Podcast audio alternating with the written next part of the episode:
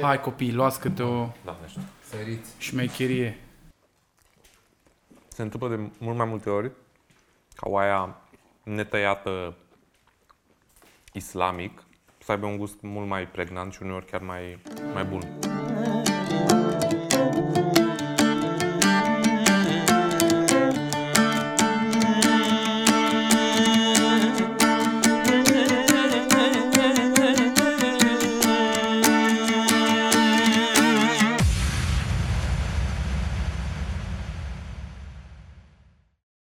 A fost oaia, Cosmo?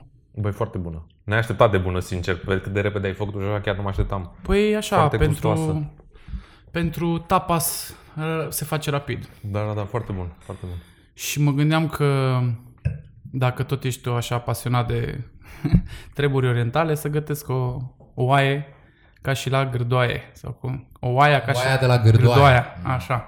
Deci uh, a fost bun. și fost cu super pâinea bun. ambibată în său Exact de ce oaie. trebuie, exact ce exact ce trebuie. trebuie. Super. Astăzi, în Așa. primul rând, sperăm că oamenii s-au uitat la noul episod Fragmente, p- episodul 4 din sezonul Da. 2 uh, despre Munții Mehedințiului, dacă nu îl găsesc aici pe canal. Asta întâi de toate.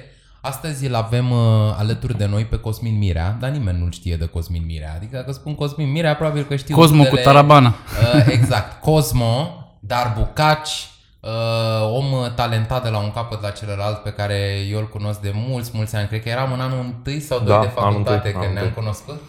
Uh, deci se fac 10-11 ani, începem să îmbătrânim, sunt niște din alea, deci nu, nici nu vreau să mă gândesc. Uh, o să vrem să vorbim un pic despre muzicile, infiltrația muzicilor orientale în muzica romilor și nu numai, în muzica României. N-aș zice a românilor sau a romilor, aș zice muzica României. Cum au intrat aceste muzici, această buriceală?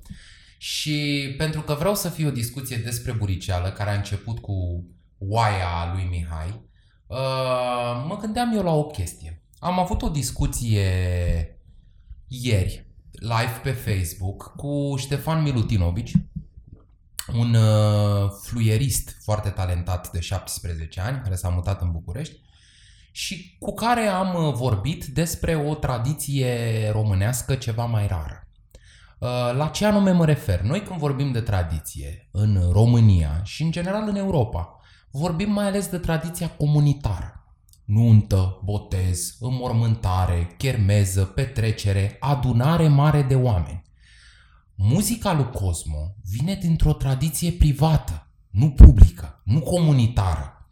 Oamenii, mai ales în Orientul apropiat și în Orientul mijlociu, după o anumită oră plecau invitații, rămânea doar familia restrânsă și atunci se scoteau niște tobe, se făceau niște dansuri din mâini, din gât și din buric și această tradiție privată, dansul privat, dansul intim, a ajuns să reprezinte cultural niște bucăți uh, de lume până la urmă, niște părți ale lumii. La fel cum la noi ar fi la români cântecul de fluier. Care cântecul din fluier s-a retras, acum nu prea mai sunt oameni care cântă la fluier, la capre sau la oi, s-a retras în familie. Tu știi, uh, fluieriștii de la Jina își iau copiii, îi pun cu degetele ca să învețe după memoria musculară cum apasă pe găurelele de la fluier să învețe și ei mici ca să le vină natural când să fac un pic mai mari când sunt așa de mititei și de puși pe genunchi. Uh, ia spune-ne, Cosmo, ce cu tine și cu muzica? Pe lumea asta. Cu muzica în general. Da. Băi, cred că ar fi destul de multe de spus. O să încerc să rezum pe cât, pe cât posibil. În ultima vreme se întâmplă din ce în ce mai multe lucruri legate de fostul spațiu otoman, actualul spațiu al Turciei, dar mai ales influența lăsată de conducerea otomană în, în peninsula balcanică. Referitor la ce muzică fac actualmente, băi, nu știu, e o tradiție destul de greu de încadrat. Cred că tot aici s-ar încadra moștenirea asta otomană, spațiu balcanic, puternici eh, rădăcini rome. E o chestie destul de difuză, dar în același timp o chestie foarte prezentă. Cum îi zic, Dar cum ai început tu cu muzica? Tu ești crescut pe muzică? Ai avut uh, părinți, bunici, străbunici care au cântat? măi da, am avut un bunic care a cântat, destul de multe rude care au cântat. Oh, unul dintre bunici, uh, tatăl mamei, e de fel din Slobozia. Acolo a crescut într-o, într-o familie de lăutari.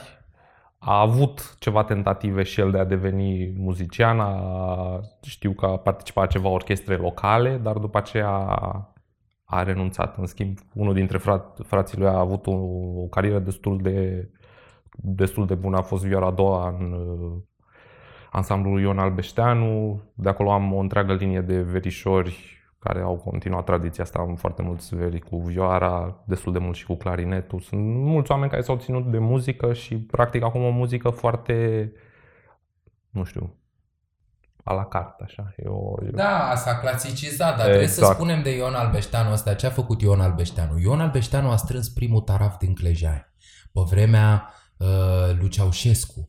În anii 70, la provocarea lui Yehudi Menuhin, el a fost un om care a fost provocat de către niște foruri superioare, care în general vreau din zona asta de cultură academică, strânge lăutarii din sate, comune și orașele mici și mijlocii, din Vlașca și nu numai, iată că a ajuns până în părțile Sloboziei, fă un taraf, așa acompaniat-o pe Romica Puceanu într-o încercare cu care noi suntem și nu prea suntem de acord mai târziu, dar a făcut ceva important pentru că și el la rândul lui era lăutar. A fost printre puținii activiști culturali care s-au ocupat de muzica asta, el la rândul lui fiind rom lăutar. Sigur, trecut prin tot filtrul ăla al cadrelor de partid, trecut prin estetica aia a muzicii de ansamblu folcloric, de orchestră de muzică populară și foarte mulți lăutari, Fluierit și Caliu, uh-huh. că tot am vorbit de ei în, ultimul, în penultimul episod, tot sub bagheta lui Albeșteanu a evoluat prima oară scenic la cântarea României la sfârșitul anilor 70, începutul anilor 80, unde îmi imaginez că și rudele astea ale tale de care vorbești exact, cântau erau. în vremea când se promova chestia asta lăutarii să se angajeze la ansamblul folcloric. De ce? Ca să aibă o carte de muncă, ca să exact, nu fie vagabonzi, ca să nu fie golani. Da, da. Pentru că exista acest mit, acest stereotip al lăutarului perpetu vagabond, care umblă de colo până acolo și unii au reușit. Unii lăutari au reușit 45 da, da, de ani în comunism să rămână complet generația... independenți, practicând capitalist, practicând o meserie capitalistă în sânul uh, național-comunismului. Multe rude de-a lui bunica meu, așa, așa s-a și produs mutarea asta dinspre Constanța, Slobozia, spre București. A venit cineva, nu mai țin minte exact cine, cred că un văr de-a lui bunica s-a angajat la orchestra radio. Și de acolo, va tot fiind cineva înăuntru, a deschis foarte multe posturi. La un moment dat, că erau cinci verișori veniți din Slobozia care cântau aici la orchestra radio. O, exact, foarte bine punctat. Spațiul socialist-comunist îți oferea o șansă, băi, cânti, ok, îți dăm un loc de muncă, hai, ia o carte de muncă, te înregimentăm, dar... Cânti ce spunem noi. Cât și ce vrei tu, dar, dar mai mult cum spunem noi. Da, da, da. Dar mi se pare un, un trade-off foarte bun pentru perioada aia în care mă gândesc că oportunitățile pentru un muzician de etnie nu erau extraordinare. Erau puține spre deloc, puține exact, spre deloc. Exact. Pe de altă parte s-au întâmplat niște modificări la nivel bun și tu ai, cum te-ai întâlnit tu cu muzica asta? Când erai copil? Când erai, când ai constatat da. tu prima oară ăia bătrân cântă? Băi, cu muzică de jur Măi, cred că când aveam 5 ani, 6 ani, știu că nu eram la școală, m-a dus mamaia mea la un văr să învăț clarinet. Și mi-aduc aminte că am urât pur și simplu chestia aia. Mi-aduc aminte și acum mi-a pus, cred că, o horă, ceva, bă, uite cam așa sună, uite cum ar trebui să fie. A, mi-a creat o, o ură, deci pe bune, uram Stare de anxietate, anxietate și o aversiune față de genul ăla de muzică, ce însemna lăutăreală, hore, mamă, nu, nu, nu-mi plăcea, nu-mi plăcea deloc chestia asta. Te-ai speriat, ai fugit din cameră, ai trântit și așa dat seama cum exact, s-au de bătut. Exact, exact. nu, nu neapărat, dar să știi că foarte curând după aceea, eu mi-aduc aminte, cred că aveam, așa, perioada aia 8-9 ani, uh, eram la o nuntă și un unchi de-al meu cânta acolo, eram la o nuntă în familie și la forma, majoritatea formațiilor pe atunci includeau și tobe. Băi, și prima oară să văd actul ăla de tobă de percuție live a fost absolut marcant pentru uh-huh, mine. Deci uh-huh. absolut marcant pentru mine. Și știi, întotdeauna impulsul al copiilor de să te apropii, să vezi așa. Și ții minte că mi s-a zis, băi, nu, nu tobe, dacă vrei, unchiul ții minte că uh, cânta la clape, hai vină stai cu mine aici la clape, m-a pus așa și hai să-ți arăt, hai să arăt. Dar de ce crezi că nu te-a... Băi, cum foarte, foarte bine văzut acolo. Cum foarte, foarte bine mi-a zis Neaurel de la Mahala Banda. Băi, la noi să cânți la tobe înseamnă că nu știai să cânți la altceva. Ok. La noi în țară, tradiția de percuție, tobe, așa, e foarte limitată. Este foarte limitată. Mhm. Foarte puțini muzici. Și nu la profesioniști, trebuie Da. spus. Numai neprofesioniști, Numai adică ne- la români cetere de colindători conțin tobe, iar la romi, în general, subgrupurile etnice ale romilor care nu practicau muzica, Exact, care aveau alte erau- meserii. Mhm, Deci mhm. erau, toba era o chestie de neprofesionist. Am Ca și înțeles. fluierul. Că de-aia m-am, mă gândeam la fluier la început. Da, da, da. La fel, fluierul, Da, da. toba erau considerate instrumente la care puteai ține oi, puteai avea și alte activități și totuși să cânti la instrumentul ăsta un pic, mai mult așa ritualic. Dar a venit un moment la care Aurel poate nu s-a gândit, dar el știe. Uh, A venit momentul Dan Armeanca. Da, în care atunci s-a... În anii 80 s-au mutat niște tobe de undeva. Ele mai fuseseră în cultura românească, dar dintr-o dată tobele au devenit mai atrăgătoare decât țambalul și contrabasul, care erau marca muzicii, muzicilor lăutărești sau, mă rog, muzicile romilor, să zicem așa, care tot circulau de acolo până acolo. Uh, tu cum ai văzut-o ca pe o chestie de generație?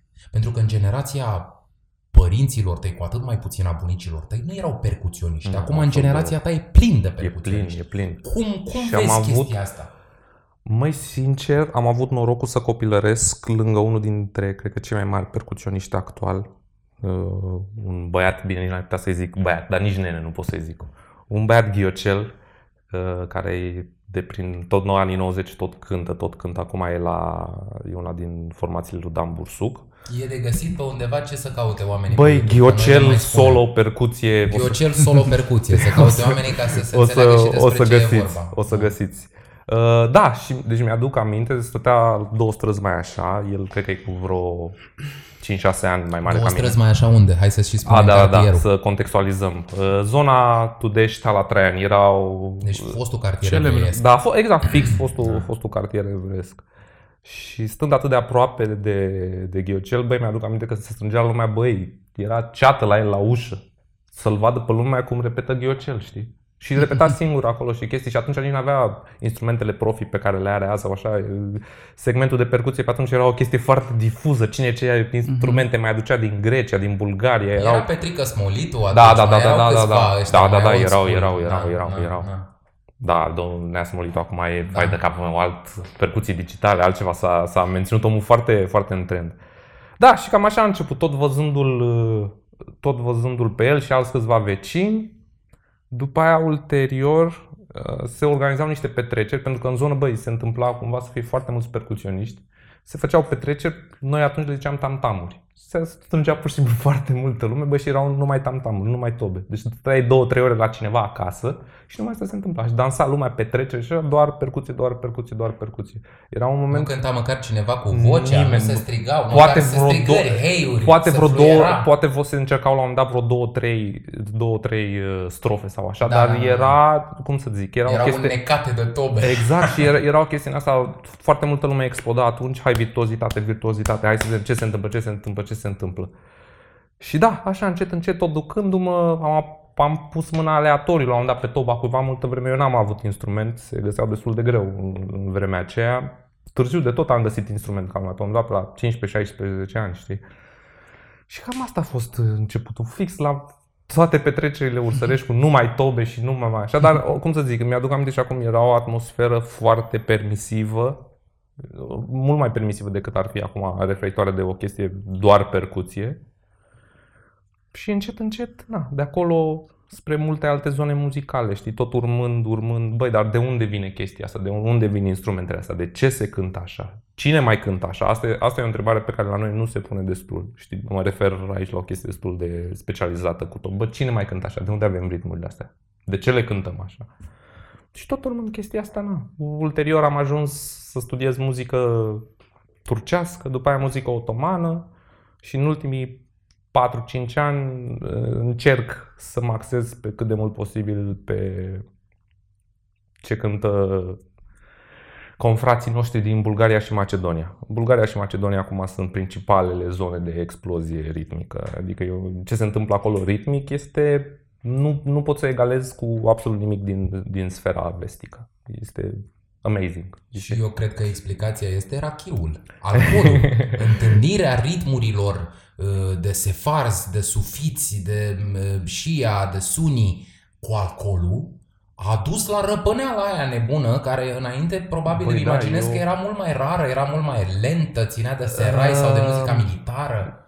Te referai mai devreme la chestia asta cu manifestările private. Într-adevăr, e o dihotomie foarte interesantă acolo. Muzica în Imperiul Otoman și de obicei imperiile de cultură islamică erau împărțite așa, băi, e muzică de afară, Muzică comunitară, să zicem, și tradiție muzică, privată. muzică, muzică, cum să zic, de festivitate, tobe Da. mari, Așa și exista și după aia chestia asta care îi zic, încă există genul ăsta de muzică și acum în, în Turcia, se numește inge saz. Saz, uh, instrument, instrument mic. Știi, se cântau cu instrumente de mai cameră. Exact. Tiny desk, Fix cum așa. ar zice Fix un americanii. tiny, Da. un tiny desk, știi? Da, Fix un și tiny desk. acolo apare și dansul ăla intim, dansul ăla privat Exact, care îl face dansul- femeia bărbatului. Băi, e o chestie complicată. Femeia nu prea dansa decât în cadru feminin. Uh, Trebuie să te dai seama, oamenii ăștia erau foarte musulmani. E, Era, se opera distinția sexe, bărbații în selamlăc, partea bărbaților, femuierile în harem. Rar de tot ne întâlnim. Rar de tot ne întâlnim și cu atât mai puțin în genul ăsta de activități dans și așa. Uh, Deci tu, tu spui că soția unui uh, uh, om din, uh, la marginea Istanbulului de la jumatea secolului XIX nu-i putea dansa soțului? Pe muzica de tarabană? Eu totdeauna mi-am imaginat. Adică dacă nu e așa, ar fi bine să explicăm. Nu, e- este... E o, e, o, e, e o istorie destul de lungă. Trebuie să-ți imaginezi cam tot ce înseamnă astăzi teritoriul Turcia până inclusiv India. Ca să adică- zicem din Iran până în Până- Dobrogea. Așa, băi, un spațiu foarte uh, homosocial. Interacțiunile tale de zi cu zi sunt în principal cu bărbați. Cu femeia interacționezi foarte puțin în spațiul casei. Iar dacă ai un buget, dacă te țin paralele, păi operezi o dis- distinție clară în casă. Băi, toate femeile stau aici, toți bărbații stăm aici. Interacționăm foarte, interacțiunile sunt foarte rare. Există o chestie foarte mișto în multe case din, din Istanbul, tocmai în peretele acela care separa care separa părțile adiacente fiecărui sex, de, deseori erau uh, dulăpioare care se roteau, ajungeau dintr-o parte în alta. Dacă cineva avea oaspeți, femeia nu venea niciodată și te servea. Niciodată. Decât dacă era cumva chiar atât de bogată încât să aibă o servitoare care cu ea era ok să o vezi. Dar femeia principală a casei își, își impunea respectul tocmai că nu o vedeai. Băi, nu o Păi vedeai. și, și chestia asta s-a aplicat și în nordul Africii? Uh, da, normal, în nordul Africii, în comunitățile... Atunci, nu știu, că documentarul lui Tony Gatliff cu La Ciodrom, nu? Măi, acolo... Arată că... în Egipt, la romii Exact, egipteni, la e Egipt. vorba Asta- de romii din asta- Cairo. asta- Da, tot musulmani. Uh, Asta... Da, romii din Cairo care femeile lor în Dansau, fie în pur și intimitatea simplu. casei dansau pentru soții lor, fie unele mai îndrăznețe, ele erau mai îndrăznețe, erau Care deja femei dansau- cu copil care dansau pe mese de Mhm. sculțe. Aici deja vorbim de, îți dai seama, secolul 20, anii 70-80. Deci vorbim de ultima sută de ani, că asta e vorbim, important vorbim de de știut, că- ultima 100 de ani. Ei, oricum, romii în cadrul Imperiului Otoman, deși erau musulmani în mare majoritate, erau percepuți complet altceva. Erau Mhm. oricum ca peste tot priviți ca casta. Străinii, străinii. Exact, străini, băi, chiar dacă ești musulman, nu știu ce e cu tine, știi, dar în principal în casa unui om respectabil, dansatorul știe unde îl vedea, se ducea la bar, se ducea poate la o festivitate imperială și dansatorul era bărbat. Ah, ok. Dansatorul Mereu, mereu bărbat. mereu bărbat. Un bărbat, uh, un bărbat cu vârsta până în 24-25 de ani, care un bărbat care era antrenat special pentru asta, era o întreagă meserie, un bărbat efeminat, un bărbat îmbrăcat în straie ușor femeiești, Și purtau acel instrument care se chema manjur. Eu l-am văzut în, la Muzeul Instrumentelor la Dubai. Era ca o fusteică așa bărbătească Exact. cu copite de capră uscate și în momentul Ca să în sune, care da. dansa din, uh, din uh, că practic nu dansa din buric, cum spunem noi din buric, din Exact. șolduri, practic dansa din șolduri. Când dansa din șolduri uh, era ca un instrument de percuție. Exact, El exact. ajuta la o percuție suplimentară pentru muzică, cum fac zurgălăii de la călușari. Mhm, mhm. uh, cocec, așa, chiar așa se numește dansatorul, cocec însemnând mic, copil. Eu am Poate auzit însemna și și pui. cec la un gen de muzică De aia, vi- care a- înseamnă asta, asta a devenit. șerpăraie. Asta a devenit Da. ulterior. Aha, Asta a aha. devenit ulterior. Uh, Da, era antrenat, om- de obicei cei care practicau meseria asta erau uh, semi-muzicieni.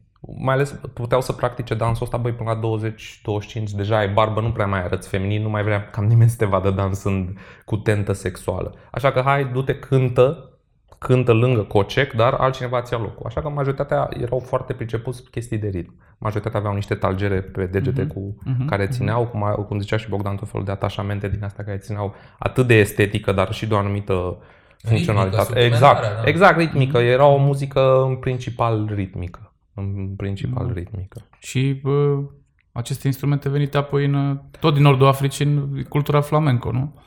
Da, S-au da. risipit în S-au sudul risipit Spaniei după aceea, despre da, sud da, da, către e nord. Da. Mhm, și mhm. o, o, o chestie foarte interesantă pe filiera asta, cum s-a transbordat în complet alte, alte spații geografice. Și mai ales la întâlnirea cu alcoolul, că vorbeai de Da, da, da, fix Macedonia, aici, vorbeai aici, de Bulgaria, aici, aici, e un băi, spațiu s-a- unde se bea tărie S-a la muzica întâmplat, asta. s-a întâmplat o chestie extraordinară. Cumva a venit stratul ăsta de muzică orientală, spus foarte general, s-a întâlnit cu formele locale slave și au rezultat niște lucruri extraordinare. Uh, Chiar există o anecdotă foarte drăguță pe care o spun bulgarii, referitor la creația lumii. Băi, după ce zeii ritmului au creat lumea, au ajutat la crearea lumii, s-au retras în Bulgaria. Deci, formele ritmice... Asta cred că mai mult romii lăutari Da, din da, da, Bulgaria da. spun asta. Bine, nu asta, bulgarii. așa Da, s-a construit, așa s-a format Balcaniul, dacă vrei. Asta și din punct de vedere muzical Măi, și din da, punct de vedere dar gastronomic. Bulgarii Exact au același- ceva...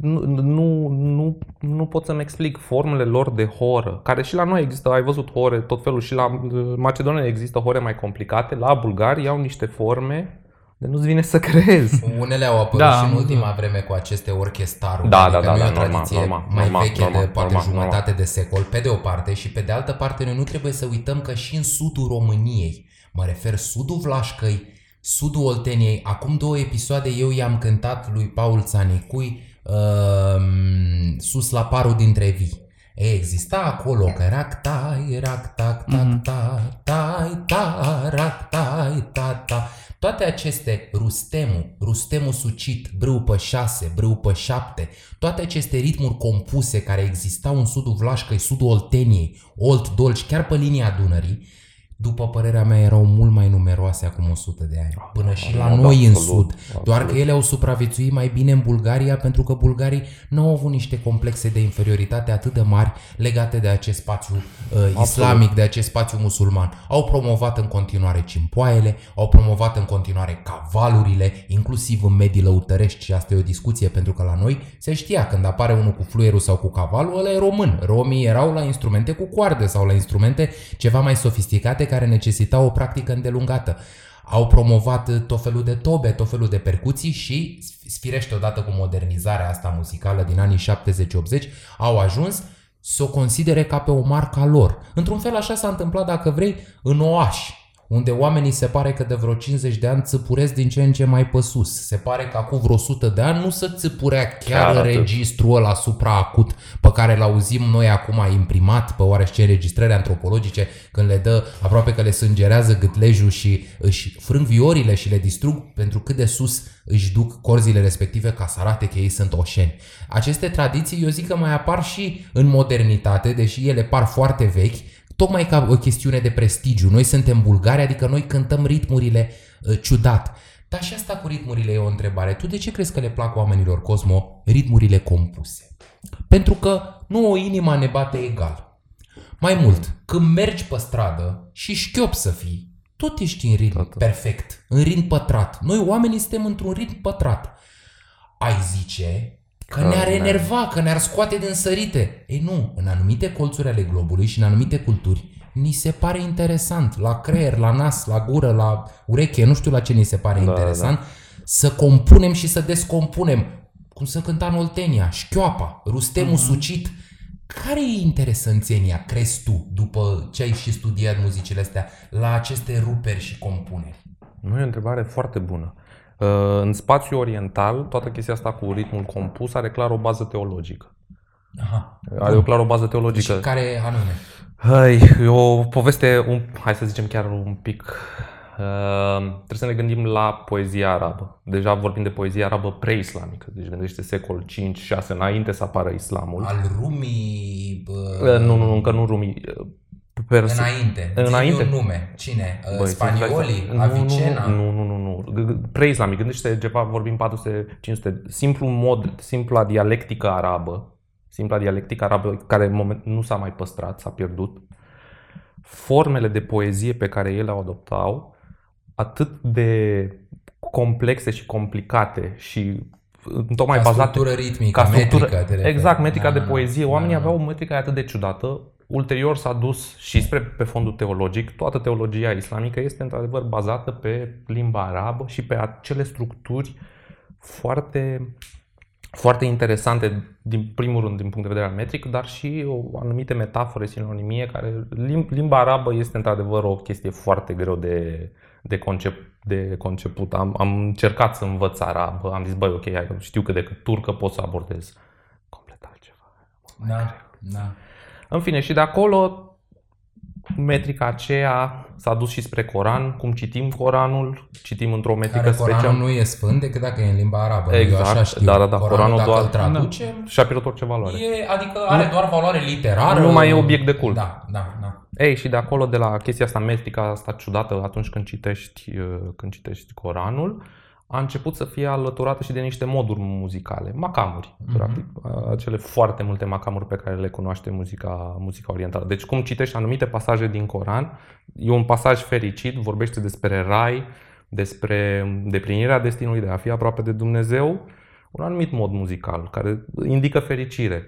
Alt pasaj care vorbește despre iad, despre pedeapsă, despre ce ne așteaptă dacă nu facem ce trebuie în viziunea islamică, moduri mult mai triste, mult mai apăsătoare. Ei, și fiecare dintre aceste macamuri avea câteva m, echivalente în variantă ritmică. Mhm. Usul, practic asta, ritm. Macamul ăsta merge cu usulul ăsta. Ok. E gândește că există peste 100 de macamuri, peste 100 de usuluri Și mii de combinații între și ele. mii de combinații. Și majoritatea usurilor sunt foarte puține pătrate. Nu știu, asta pur și simplu a fost, uh, vezi, chiar ține, ți-am zis de metrica, cum ziceai tu foarte bine, metrica poeziei, metrica conversației, cum se exprimă oamenii. Pe de altă parte, noi ne-am întâlnit, noi în uh, spiritualitatea ortodoxă ne-am întâlnit de adeseori cu uh, și tipul ăsta de melodică și tipul ăsta de ritmică. Da, noi în, absolut. în uh, muzicile ortodoxe avem glasuri, glasul 1, glasul 2, Bizanț. glasul 3 și avem și uh, troparele, care troparele sunt, funcționează ca niște macamuri, în sensul că troparul asociat unui sfânt are asociat și un mod muzical. Și o scurtă melodioară, nu mai lungă în general de un minut, un minut și jumătate, în care cinstești un sfânt. Astea sunt chestii care vin pe filieră greacă, dar o Grecie de secol XVIII-XIX care fusese uh, foarte uh, islamizată din punct de vedere cultural, nu din punct de vedere teologic. Uh, venise foarte multă cultură acolo. Tu mi-ai spus mie însă o chestie, Cosmo. Tu mi-ai zis că la un moment dat, domnule, eu am învățat să bat, așa mi-ai povestit tu, mi-aduc aminte. Am învățat să bat cu taravana pe cartier, am mai învățat de la unul, de la altul, de la ghiocel, nu știu ce, și la un moment dat eu mi-am dat seama că bat prost. Și moment în care m-am întâlnit cu cineva, vreau să povestești tu treaba asta, Da, da. și am luat-o de la capăt cu instrumentul. Ce înseamnă asta? Că vreau să explici, că mi se pare interesant. Da, e, e unul probabil dintre cele mai frustrante momente din, din viața mea. Am pățit-o și eu cu copza și de-aia vreau să povestești, Da, că eu- eu știu treaba da, asta, da, dar da. vreau să povestești. Măi, credeam pe la vreo 20-21 de ani, mergeam la petreceri, credeam că sunt și eu cineva, știi? Mă mai vedea lumea, băi, bravo, nu știu ce. Aveam destul de mult ego, știi? Chiar îmi crescut. Țin minte că eram destul de plin de mine la vremea aia. Asta până când am mers, până am mers la turci prima oară. Asta cred că a fost în 2011, 2012, cam așa. Băi, și am fost la modul, am fost, m-am cazat și am fost la un restaurant de lângă hotel. Era fix formula asta de ingesaz, erau 3-4 oameni care cântau, totul acustic. Nici nu vorbeam turcă prea bine pe vremea aia. M-am dus la nenea după ce și-au terminat cântarea, bă, arată și mie, că eu nu am înțeles ce ai făcut acolo. Și omul explicând atât de simplu sistemul ăsta foarte de bază al percuției uh, turce, e o chestie de, care ține exclusiv de tehnică, după aia am stat, cred că următorii 4-5 ani să învăț și să repet. Ce, deci omul ăla mi-a dat o idee care m-a ținut 4-5 ani. A fost, adică mi-am dat seama din, a, eu am greșit tot ce am făcut până acum. E clar că nu am cum să mă adaptez la ce mi-a zis omul ăsta, eu trebuie să pornesc din nou. Tabula rasa și de la Exact, exact. Da, nu există oare... Bine, eu acum întreb că nu mă Da. pricep. Nu există oare stiluri diferite? A, Poate ba că da. așa se bătea Ex- România și când sunt Turcia ți-ai dat seama că e Ba mult mai da, complexă eu- situația eu- datorită faptului că și cultura bătutului este mult mai A, da, importantă în și mod- mult mai în mod- veche. În mod evident. La noi, uite, am zis, e, cum foarte bine zicea Bogdan, asta odată cu momentul Dan Armean, că au început iară să apară genul ăsta de instrumente. Doar că eu am învățat, uitându-mă pe net, uitându-mă YouTube-ul ăsta, cine face asta, Da. cum face, știi? Și când după aia te bați cap în cap că uite ce încerc eu să emulez. Pentru că multă vreme asta încercam să fac, știi, să emulez Mhm, lucrul ăla și după aia când chiar vezi asta în realitate, Da. e, e mind Da, ce- știi? ce- Mai Ceva- e o chestie de cât de linie, pentru că de asta a subliniat Cosmo Adineaur că este o chestiune profund tehnică. Da, da, da. Pentru că absolut. e vorba de cât de lin treci dintr-un ritm într-altul. Eu am pățit același lucru la cobză. Eu puteam să-mi dezvolt tehnica mea. Dar dacă mie îmi lua 3 fracțiuni de secundă sau 5 fracțiuni de secundă să ajung din poziția 1 în poziția 2, cineva ți arată. Vezi că e mai simplu să iei cu degetele 2 și 3, care ar fi fost un puzzle simplu pentru creier, dacă Exact, spui bine creierul zis. la contribuție. Da, da, da, da. Doar Așa că este nu-ți și dai la seama, percuție. Până nu-ți dai seama. Pentru o mai bună economie de mișcări trebuie să ai o tehnică m, care trebuie să pornească de la o bază concretă, nu de la Exact, nu așa de la- am nimerit eu să bat pentru prima oară, că altfel îți obosești mâinile de Dar nu mă pomană. referam doar la asta, mă referam și la faptul că poate și tu mai aveai în România când băteai înainte să ajungi în Turcia, mai aveai colegi cu care mai băteai sau da, da, da, te mai întâlneai la normal. petreceri și poate băia, băteați în același stil, știi? Și de asta în momentul în care am ajuns la Turcia, ai zis, ok, aici e altă mâncare de pește și nu știu, eu doar încerc să te întreb dacă e chiar atât de radical a fost treaba, că la modul, bă, gata, o rad tot și eu iau de e, la cap. genul, e genul ăla de... Bine, îți dai seama, nu poți să pierzi baza ritmică pe care o ai și un anumit simț ritmic pe care ți l-ai dezvoltat. Mhm. Ți-am zis, e pu- e o chestie care ține exclusiv de, de tehnică și de latura asta tehnică. Fix cum îți miști un anumit deget, cum ții degetul, sunt niște lucruri foarte mărunte, dar care te ajută extraordinar. De mult. Nici nu-ți dai seama cât de mult poate să te ajute chestia aia până nu operezi schimbarea aia. Știi? Eu am pățit același lucru de la a fi autodidact, la când mi-a arătat primul cobzar, eu când am văzut prima oară un cobzar cântând, eu nevăzând, încercând eu să-mi imaginez cum sună și cântând niște ani acasă și și eu după câțiva ani ca și prietenul nostru Cosmo aveam impresia că eu știu să cânt la cobză. Da. Și când l-am auzit pe Costela Lugaciu de la Zahana de Slatina, m-am îngălbenit la față și n-am mai spus niciun cuvânt până acasă. Am zis, oh my god, trebuie să o iau de la capăt complet. Trebuie să mă regândesc din temelie tehnica, tot pentru a-mi fi mie mai ușor să mă dezvolt ulterior. Așa, așa stau lucrurile și mie mi se pare interesantă chestia asta. Și când ai zice că te-ai lovit, când ai fost prima oară la turci? Cum a fost experiența ta, asta cu muzica strict? Când ai fost prima oară și te-ai întâlnit cu mediile astea turcești? Câți ani aveai? Aveam deja, aveam destul de mult, aveam 20-21, cam așa. 20-21 de ani și în momentul ăla ai zis stop, ai funcționat pe metoda Autodidact. autodidact combinat cu lucrurile pe care le-ai auzit Da, da, de da, la instrumentistul, mai ții minte cum îl chema? Nu mai, nu mai țin Un, minte. un, un, un nenic, să zicem Da, un da, nenic da. din, uh, Nu din mai uh, țin Mahalaua minte. Istanbulului și când a fost momentul când ai început să primești și uh, credit, habar n-am, lauri, când a început lumea să zică, păi uite, tu bați diferit, tu nu bați cum bat băieții din București, tu se vede că ai uh, stat un pic pe lângă turci și Măi, așa mai tocmai departe. așa, cred că la vreo 3-4 luni după ce m-am întors, schimbarea e imediată, știi? În primul rând e o chestie care ține foarte mult de vizual. E o, e o tehnică care este foarte vizuală, presupune o anumită mișcare a degetelor, care totul, totul, totul este foarte, foarte rapid. Și de atunci a început toată, toată chestia asta cu, băi, într-adevăr, tu, e- tu bați ca la turci. Sau mai, cel mai deseori mi se spunea, băi, tu bați ca onur. Era un percuționist extraordinar de popular pe vremea aia, care toată lumea îl studia pe YouTube și așa. Pe până la urmă și ai ajuns să zic că mul- mulți oameni zic acum da, turcu. Da. Da. Uh, da, dar cam ala, uh, dacă îți dă cineva un deget în direcția care trebuie, mă refer aici la instrumente muzicale și cred că se aplică la mai multe lucruri în viață, să te pună pe un drum cât de cât, e o, un mare bine pe care poate să ți-l facă cineva. E extraordinar, e cel mai important lucru. Uh, Eu, uh, eu fix la asta mă gândeam. Pentru că legat de tine, la tine e o poveste mai interesantă decât să zicem la percuționistul tipic al Bucureștiului. Pentru că ai avut proiecte, ai cântat și cu băieții de la Manele. Da, ai cântat și pe partea cu world music, că vorbeai de Aurel de la Mahala Rai Banda, care Mahala Rai Banda a fost un produs de lux de export și de o chestie așa, de festivaluri, de uh, Occident, de world music, de așa mai departe. Pe urmă, ai avut și un proiect cultural cu un uh, grup de instrumentiști sirieni, dacă nu mă înșel. Da, da, da. Uh, povestește-ne un pic cu treaba aia, cu, cu uh, proiectul ăla al tău. Ce s-a De întâmplat muzică atunci? otomană, De Da, da, muzică da. osmanlâie. Da? Exact, fix, fix muzică, muzică otomană. Uh, Eu am fost la o cântare și mi-a plăcut super tare. Chiar mi-a Am fost, plăcut. eu n-am ajuns. A fost super, super mișto. Am văzut, eu am văzut doar pe, pe net. Au, au fost, mi se pare că majoritatea, nu știu, repertoriul, o mare, o bună parte din el era de la uh, Dimitrie Cantemir, nu? Uh, erau câteva compoziții și de la Dimitrie Ah, Cantemir, sau- erau vreo ok. 3-4. Într-adevăr, Dimitrie Mhm. Cantemir rămâne... Mi se pare că am auzit-o, am auzit un cântec uh, scris de o compozitoare, Da, da, da, da, da exact. gen exact, exact, compozitoare da, da, da, femeie. Da, da, da. Da. A fost foarte mișto, mie mi-a plăcut foarte tare. Și cum, cum ai pus la cap, la cap grupul și cum ați ajuns să cântați și în Ah. alte părți și cum, cum s-a întâmplat? Măi, foarte interesant. Eu, tot studiind muzică turcă, aveam, uh, aveam habar de partea vulgară a dimensiunii acelea spirituale, pentru că muzica otomană clasică, muzica aia de artă, cum o denumesc ei, are clar o, o conotație teologică. Uh, Ca și la noi Bach. Ca- să fie exact, iertat că Bach exact. lui Iisus Hristos și lui Fecioara Maria le cânta, nu le cânta nouă. Aia credem noi că ne cântă nouă. Nu știu dacă mai ții minte când, când ai avut tu prezentarea aia la Centrul de Studii Turce. Da, da. Așa, și m-a invitat, am vorbit și eu, am cântat un pic. După, după Happening, mă abordează un violonist din Siria, pe nume Feras.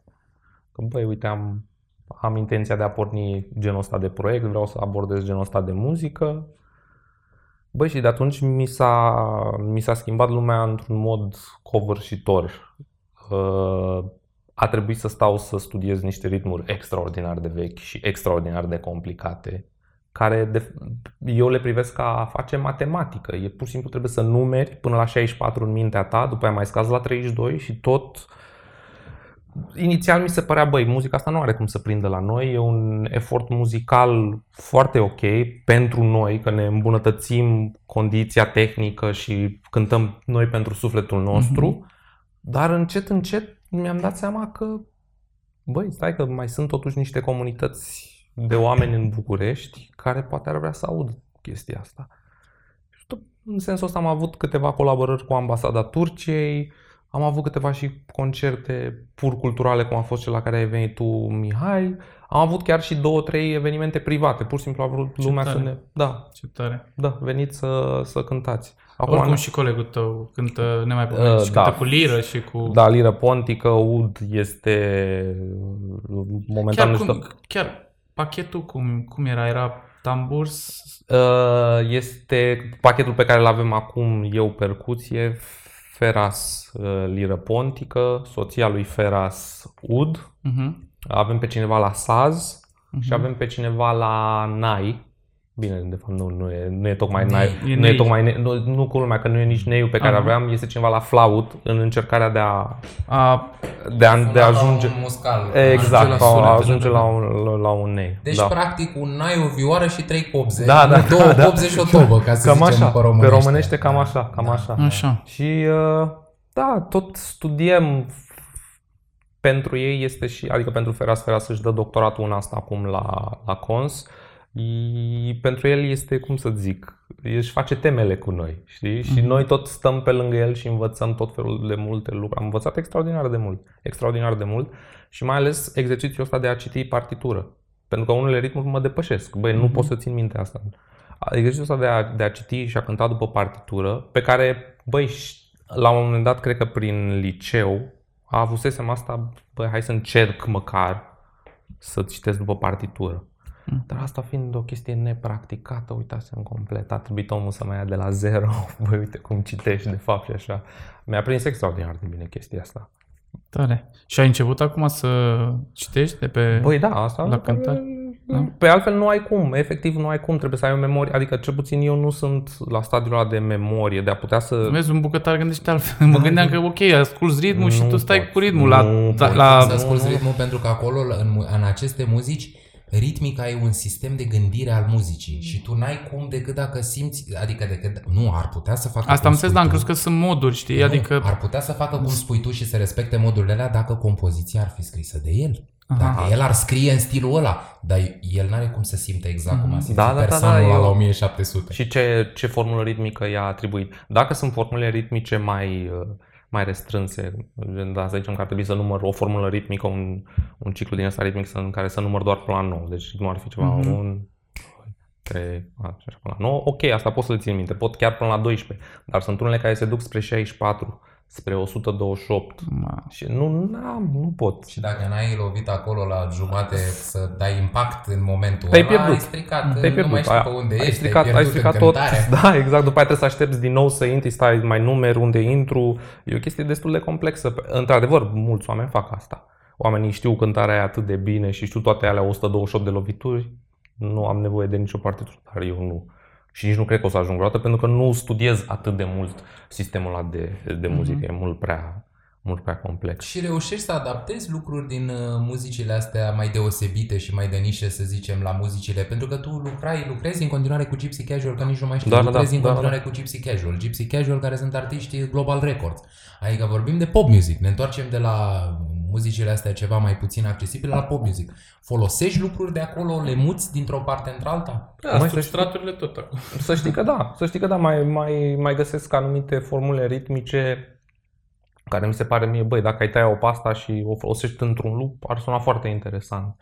Sau am preluat, am preluat instrumente care în mod normal sunt atribuite unui anumit gen de muzică, hai să le ducem în pop. De ce nu? De ce nu se poate? Asta cu fusion nu a devenit și nu sunt eu primul și nici ultimul care să fac asta. E o tradiție uriașă de ce înseamnă muzică, muzică fusion. Se poate, cred că orice se poate. Dacă ai un pic de curaj, Care crezi că e diferența între muzică de fuziune și muzică de amestec? O, o întrebare foarte bună. Mai cred că Eu muzica... cred că noi mai mult tradiție pe amestec avem, nu pe Da, fuziune. da, noi nu avem, nu avem Da. asta cu... Băi, cred că fusionul presupune o anumită înțelegere. A ambelor stiluri pe care le abordăm. Exact, exact. Și eu cred că și o înțelegere care țin, depășește nivelul muzical, se duce spre o chestie culturală, whatever. În schimb, asta cu amestecul este Nu mai bună. numai bună, știi, de- mai ascultă fluierici, doamne, să ierte Dumnezeu, asculta omul de la Bartok, după aia, da, vărule, în două minute îți schimb caseta, nu e nicio problemă. O ascultă două, trei ori, ți-o cânt. Da, da, da, la provocarea lui Ștefan Caro, care a făcut acel album Mascarada cu muzicile lui, uh, cu muzicile lui Bartok. Da, e superb. Uh, vreau să te mai întreb ceva. Uh, cele trei semne distinctive de pe mâna ta stângă. Eu vreau să te întreb, ce reprezintă cele trei semne distinctive? Ai trei semne, vorbește-ne puțin despre ele Da. și ce reprezintă ele pentru tine. Ar trebui probabil să-și arăt asta ca să vadă... Nu, dar cum vrei tu, dacă ca vrei să doar să vadă vorbești, lumea. poți să poți vorbești, să dacă arăți. vrei să le da, arăți, pot să arăt că poți să altfel o să vorbesc, o să vorbesc în, În, în, în, în teoretic. În teoretic. Așa, ne ajut și pe noi, Gavroș, E cu ok, un cadru? cred că vede. A, ne vede. Ok. Așa. Se vede.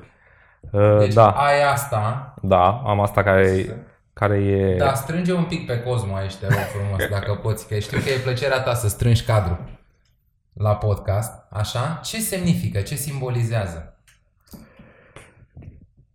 Măi, per total, o să dau ideea, ideea per total și după aceea o iau punctual. Gata, îți mulțumim de apropiere, Gavroș. Uh, per total, asta ar vrea să simbolizeze și simbolizează pentru mine aspectul ăsta transnațional al culturii rome. Cultura romă, mai ales asta de ritm musulman, nu este doar în Turcia, nu este doar în Bulgaria, nu este doar în Macedonia, nu este doar în... E transfrontalieră. Exact, este un element comun care ne leagă pe toți. Uh, asta e chestia cu trefla. Deci trefla vine de la identitatea Tatea romă, romă. pe bune 9-8 pe urmă. este, este un ritm. 9 optimi. Este 9 optim. Este Tot de la unul- Bulgaria. Uh, nu, asta Sau- e, tot, e tot o chestie de la, de la turci care ulterior a ajuns uh, Se cântă mult la Bulgaria. se acum, cântă, mai sincer, se cântă Și la Macedonia. Se cântă și la noi din când în când, adică bine, în Constanța și în partea se cântă tot timpul. Bulgaria, Macedonia, Mhm. Albania. Ce ziceai mai devreme? da. Exact. Și turcii, turcii cântă extraordinar de mult chestia asta. Deci asta e un, un, o, o formulă ritmică. O formulă 9 optimi, ritmică, nu? o formulă Și ritmică. cum uh, povestea, că aveai tu o poveste frumoasă cu asta, cu 9 optim de un percuționist din Turcia care spunea că Ah, așa îi da, bate da. inima. Da, sau da, cum- da, da, cum- da, da. Cum era? Că- Copilul lui. un tip, un tip roman se duce la se duce la se duce cu nevastă sa care era însărcinată la un control medical. Doctorul vine foarte surprins și zice, băi, copilul tău, inima lui bate fix formula asta. Bate 9 optim. Ba, bate 9 optimi. Da, da, da. Uh, și cu semiluna? Și cu semiluna asta este... Dar al islamul, nu? da, Care ce înseamnă exact, dar al dar al islam? islam. Să Casa, explicăm. casa, casa islamului. Practic, oricine oricine și orice, nu doar oamenii intră în, în dar al islam, și teritoriul, pământul propriu zis intră în chestia asta, unde sunt musulmani. A, asta definește. Unde este prezență musulmană, este casa islamului. Atât timp cât nu există bine, nu există conflicte cu cei din jur, atunci se intră în alte adică lucruri. pace, liniște exact, și să familie poți să tră- extinsă. Să poți să trăiești, să poți să trăiești fără, nici, fără nicio problemă. Cum, uh, cum vezi tu chestia asta? Faptul că, nu știu, uite, romii din uh, Imperiul Otoman n-au trecut uh, prin același tip de sclavie prin care au trecut romii din spațiu creștin și că uh, lucrurile, uh, agresiunile dinspre Germania nazistă au fost altfel tamponate. Cum vezi tu uh, care crezi tu că e diferența fundamentală între în anul 2020 a fi rom într-o țară arabă sau în Turcia Mhm. și a fi rom în inima Europei creștine? Mai diferența stă tot în, în istorie.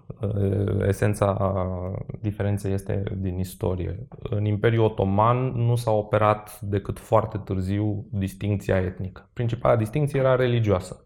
Suntem musulmani, avem Deci tovarăși- câtă vreme sunt musulman, sunt Sunt aici. Sunt frate aici. cu toată lumea de aici. Exact, Da. exact, exact. Câteva, câteva mileturi, așa erau numite categorii religioase în Imperiul, în Imperiul Otoman. Băi, ăștia suntem, suntem cu toții musulmani, frații noștri creștini, frații noștri evrei.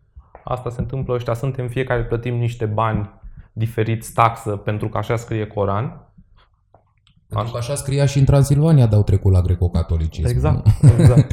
Așa scrie la împărat, la împărăție, scrie că dacă ești de o anumită confesiune religioasă, plătești altă... Ori în, uh, în Europa creștină se operau pe lângă distincțiile pe bază teologică și cele etnice. Deci, asta nu înseamnă că nici în Imperiul Otoman nu se operau. Se operau și acolo, dar nu la nivel oficial, nu avea o bază oficială pentru, pentru lucrul ăsta. Și s-a întâmplat mai târziu, mai după 1900. Da, da, Toate da. Lucrurile care s-au întâmplat, Da, da, da. s-au întâmplat mai târziu. Asta cred că ar fi diferența principală în felul în care romii au fost priviți în Orient și în, în Vest. Sistemul de stat, cum te privește, cum ești perceput de cei din jurul tău, cum ești... Oricum, com, uh, Și crezi că rezistă mai mult identitatea romă în inima Europei creștine sau în inima spațiului musulman, să zicem? Că și asta e o întrebare. Identitatea romă, ce-o fi aia? Nu discutăm Da, da, acum da, da. că e o discuție lungă, dar crezi că ea Măi, rezistă mai bine? în, în fix, în inimă, în Turcia, rezistă extraordinar de bine. Romanii de acolo, romii de acolo sunt actiați după, de fiecare dată când mai interacționez cu oameni de acolo și știi să vorbești romanii, mamă, zine și nouă. Oamenii clar se țin foarte adânc de rădăcinile lor, nu vor să renunțe la chestia asta, se mândresc. E o chestie foarte, foarte mișto de văzut asta în, în Turcia, în care oricum este o societate extraordinar de cosmopolită și cam toată lumea operează distincția aia, dar romii o fac într-un fel foarte, foarte subtil, într-un mod mult mai subtil, pentru că nu există nicio bază de stat acolo. Mai există, să zicem, tovarășii curs care, băi, și noi suntem, dar există, vine asta la pachet cu o pretenție de teritoriu. Romanii n-au chestia asta. Romanii, bă, mamă, mișto că suntem romani și ți-am zis, există chestia asta, bă, și voi ce cântați acolo? De fiecare dată când mă întâlnesc cu uh, muzicieni rom din Turcia, bă, și ce se mai cântă pe acolo și cum se mai cântă și cine ce cântă. Deci vechiul schimb de breaslă. Exact, nu? Care a fost de exact, Lumea și exact. pământul. Cum îl întreabă pe Sandu Ciorbă, romii prin Cehia, prin Polonia, prin Ungaria, mă voi acolo în Ardeal ce mai cântați? Cam același lucru se întâmplă Exact, și în exact. partea asta. Sau romii de la București. Da, da, exact. da. Cum îl întreabă? Schimbând, schimbând Exact. Ce mai- muzici, schimbând ce mai- muzici. Da. Da. Ori asta în, uh, în Europa, să mă refer fix la România, mai greu să operezi uh, asumarea asta de identitate. Mai ales când ești rom musulman, foarte greu. Foarte greu. Și mai ales din, în cadrul unui proces ăsta de aculturație din anii 60-70, în care, băi, ok, sunt rom, dar dacă zic că sunt turc, statul turc îmi dă bursă și mă, mă duce la școală. O să fiu turc și eu. Exact, sunt turc, sunt turc și eu, ok. Da. Sunt turc. Da. Oricum, uh, E același caz cu ceangăi și cu secui și cu romii de cultură maghiară din Câmpia Transilvaniei care primesc niște avantaje din partea Statului primeau maghiar. din partea statului maghiar, Maghiar, că pentru ești- sunt fostele populații maghiare. Nu erau chiar maghiari, maghiari. dar, dar vorbitor de limbă, vorbitor de limbă maghiară, asta e tot ce mai Mhm. contează în ziua de, de, azi. de cultură și așa că foarte multă lume, da, dificil, mai vorbești cu oameni, și sunt unii care într-adevăr s- evită, evită conversația, evită topicul, e chestia, Ben turc, bă, eu sunt turc, nu știu ce, nu știu ce, nu știu ce se întâmplă, nu știu despre ce vorbește acolo. Da. Uh, tot n-am apucat să te întrebăm oficial. Tot ai, Cosmo a fost cu noi în uh, Constanța, de fapt, în uh, expediția noastră în Asia Mică din județul Constanța. Și uh, zine și tu, cum ți s-a părut? Cum, cum ai văzut acolo comunitatea turco-tătară? Cum, uh, că la un moment dat îmi ziceai că se observă o distinție între... Noi, eu personal, eu n-am observat o distinție între turci și tătari acolo, însă un om care cunoaște îndeaproape cultura își dă mai bine seama, Mai- să zic așa, uh, de, de treaba asta. Cum, cum ți s-a părut? uh? În primul rând, distinția este la un nivel lingvistic. Mhm. Asta, asta, e, asta e clară. Uh, Diferențele culturale cred că s-au, s-au șters. Cred că s-au, Sau șters. Logica s-au mai estompat sau în mai, ultima sau mai vreme. estompat. Uh, Nu aș putea acum, în afară de anum- anumite considerente fizice, să zic, bă, ăsta prea e hun, prea cred că vine de Mhm. la modul clar arătat tătar. Mhm. Și, dar oricum baza este aceea turcic, po- e populație turcică, știi? Tocmai de asta s-a produs, s-a produs apropierea asta atât, uh, atât de imediată, adică distincția din, tocmai nici nu mai zici comunitatea turcă, comunitatea tătară, comunitatea turcă-tătară. Da, Pentru că, apropo de ce spuneai chiar Adinaur, pentru că distinția asta etnică nu se opera. Da, Da, nu, Câtă nu. vreme teologic Da, toți eram suntem- musulmani, înseamnă că suntem dar al islam, suntem Da. în neam. Exact. Și, și din punct de vedere gastronomic, chiar mă întorc. Preparatele la un moment dat au devenit Ah.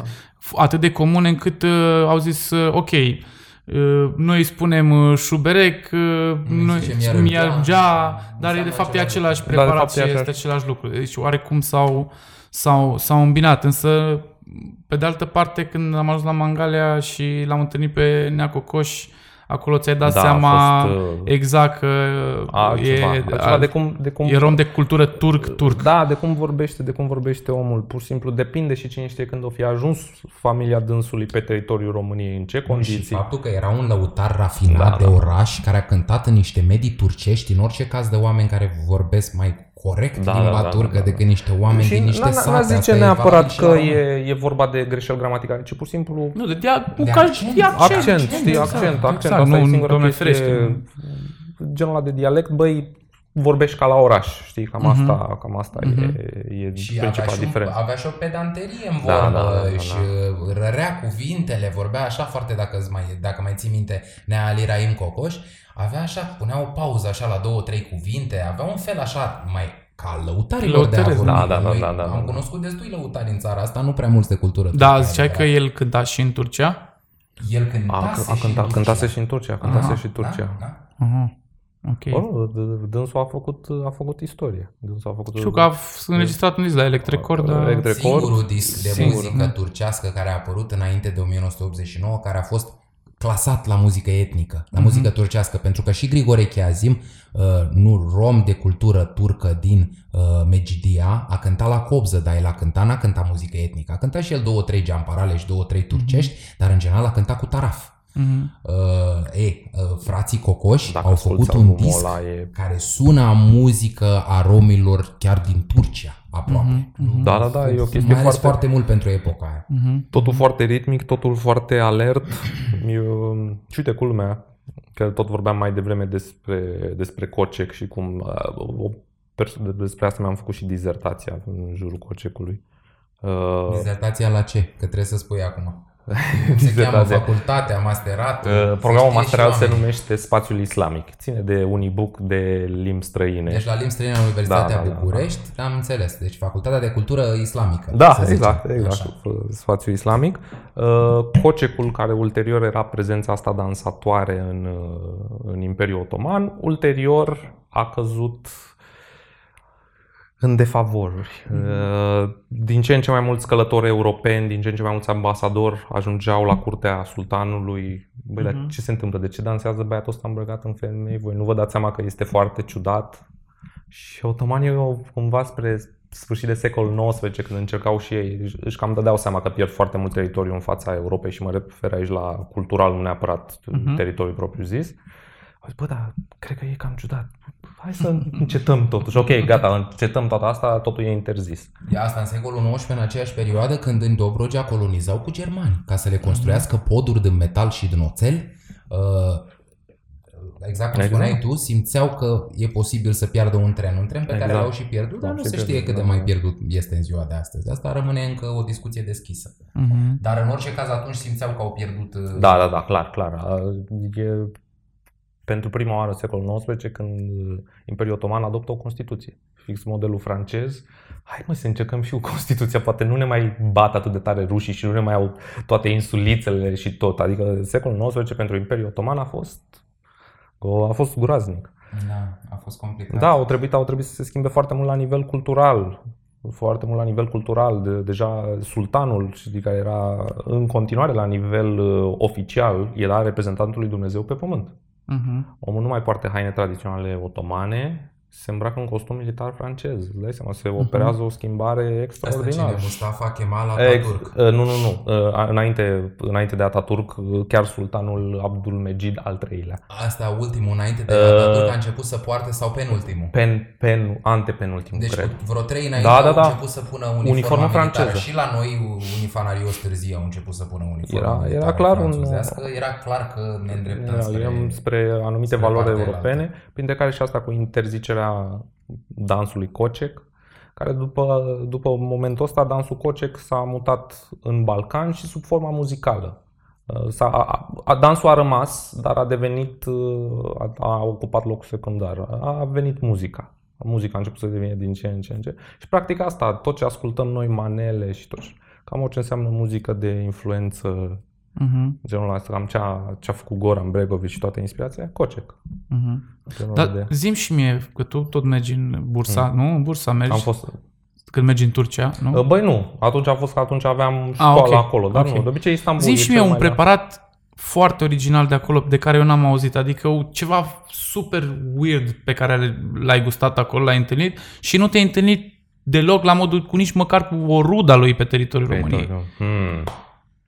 O întrebare foarte bună. Băi, să știi că la noi cul- cultura turcă este atât, pe teritoriul țării este atât de atât de veche încât un- e imposibil să nu găsești. Mhm. În țara românească și în Moldova. Exact, da, da, Mă da. așteptam În- să- Nu, nu, nu Răspuns. există. Nu există. Da, Nu există. Poate există niște lucruri chiar foarte obscure de care eu chiar nu m-am întâlnit, Mhm. dar sigur există o, adapta, o adaptare Mhm, mhm. pe teritoriul României. Și cel mai des ce se, ce se găsește la aici, ce se mănâncă? Păi cel mai des carne tocată pentru că e mai ieftină. Mhm, mhm. Sub, în orice formă, și lahmacun, și Tot, kebab, tot. și... E o chestie... uh, Carnea tocată se numește câima. Știi? Mhm. Există sintagma asta câimală, cu carne tocată. Găsești Mhm. orice câimală. Am Orice, înțeles. orice, orice pide câimală, sebzeler câimală, tot orice, adică și legume și orice cu carne tocată. Și uh, preparatele astea pe care le-am găsit noi pe teritoriul României, cum uh, era geantâcul, de exemplu, Mhm, există mhm. și Da, acolo fix așa și se se numește numește. la fel? Fix de atât. Mhm. Și e un fel de colțunaș, el Am înțeles. spune. Credeam că s-a schimbat oarecum Nu, nu, nu, ca nu, nu. formă și ca denumire. Fix, fix așa e. Tare, tare. Eu vreau să te întreb o ultimă chestie. Uh, voiam să te întreb cum te-a ajutat pe tine, provenind din familie de lăutari, crescând pe calea Dudești, ca bucureștean, apropierea asta a ta, care prima oară înțeleg că a fost instinctivă, emoțională și ulterior a devenit inclusiv livrescă, cum te-a ajutat să te înțelegi mai bine pe tine și familia ta? Mm, Mai pe mine, în primul rând, m-a, m-a ajutat să, să mă înțeleg la un nivel emoțional, în sensul că îmi dau seama mult mai ușor acum de ce am anumite porniri emoționale, de ce am anumite impulsuri. Operez într-o zonă foarte impulsivă eu. Poate din exterior nu se vede chestia asta pentru că încerc să o controlez foarte mult. Dar uh, foarte stereotip așa, sunt o persoană foarte emoțională care sunt cumva fierb tot timpul și sunt foarte agitat și sunt foarte tot, tocmai de asta și atracția asta spre tobe, spre chestii pa, pa, pa, pam, pam, pam, mișcare, mișcare, mișcare. Iar referitor la familia mea, s-a produs în ultima, în ultima perioadă o chestie foarte interesantă, în sensul că dacă să zicem înainte de anii 90, chestia asta cu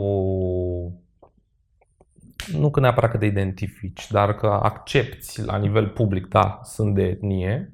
Poate nu se întâmpla. Dar eu acum... Da, de- pentru, pentru peste pentru jumătate de romi Normal. din România au spus că nu sunt Da, romi da, până da, în da, da. 90 și au început să spună romi că sunt romi de câțiva ani. Da. Dar da, asta cumva s-a, s-a schimbat complet treaba pe la mine prin familie, că tot, sunt, tot mă văd oamenii, că băi, bravo, bă, dar chiar faci ceva cu asta, știi? am, intrat, am intrat, știți că vă tot povesteam, uh, înainte aveam plan să merg la doctorat în Turcia, dar uh, s-au, s-au întâmplat cele întâmplate. Sau pandemia sau astea. Sau așa, pandemia, îți dai seama că asta așa. Și am mutat, am intrat, am intrat la doctorat tot la, la Universitatea București. Bravo. Și mersi. Și asta, băi, acum că oamenii nu, nu le vine să cred că, bă, tu chiar te plătește cineva și chiar vrea cineva să te asculte că vorbești despre rom și muzică. Și, băi, da, e o chestie care merită povestită, e o chestie care este chiar căutată. E extraordinar, dar era de neimaginat acum Da, 15 da, da, ani. e- acum, e numai înțeleg. 15 ani era de Era complet de neimaginat. neimaginat. Păi Absolut. și când mă gândesc că de mult te ajută ca și muzician, nu? Să Băi, înveți da, da, chestii da, noi. trebuie să conștientizezi de unde, cum ziceam la început, de unde vin Să ritmurile te alea, dezvolți, ce da. cânti, ce ai în spate. Și trebuie să conștientizezi un pic lucrurile astea pentru că oricum tot Așa pe tine te ajută. Ori așa, ori prin cercetare te întâlnești cu lucruri Da, noi, nu? Da, da, da. Da. Bun, și dacă tot am vorbit despre lucruri uh, atât de interesante și am învățat și eu atât de multe lucruri, tot la fel de interesante, să cântăm alte lucruri la fel de interesante din alte zone geografice și mai interesante. Exact. De la Spitalul Amorului o să interpretăm. Avem deja de sub aceste masă. două cântecele pe YouTube. Se găsesc uh, Simion Bogdan Mihai, Cosmo și Nelu Bosoi. Uh, Le mai zicem o dată, nu pe toate trei, ci două dintre ele, respectiv Bordeiașu și Nu mai poți de ostenit din Spitalul Amorului.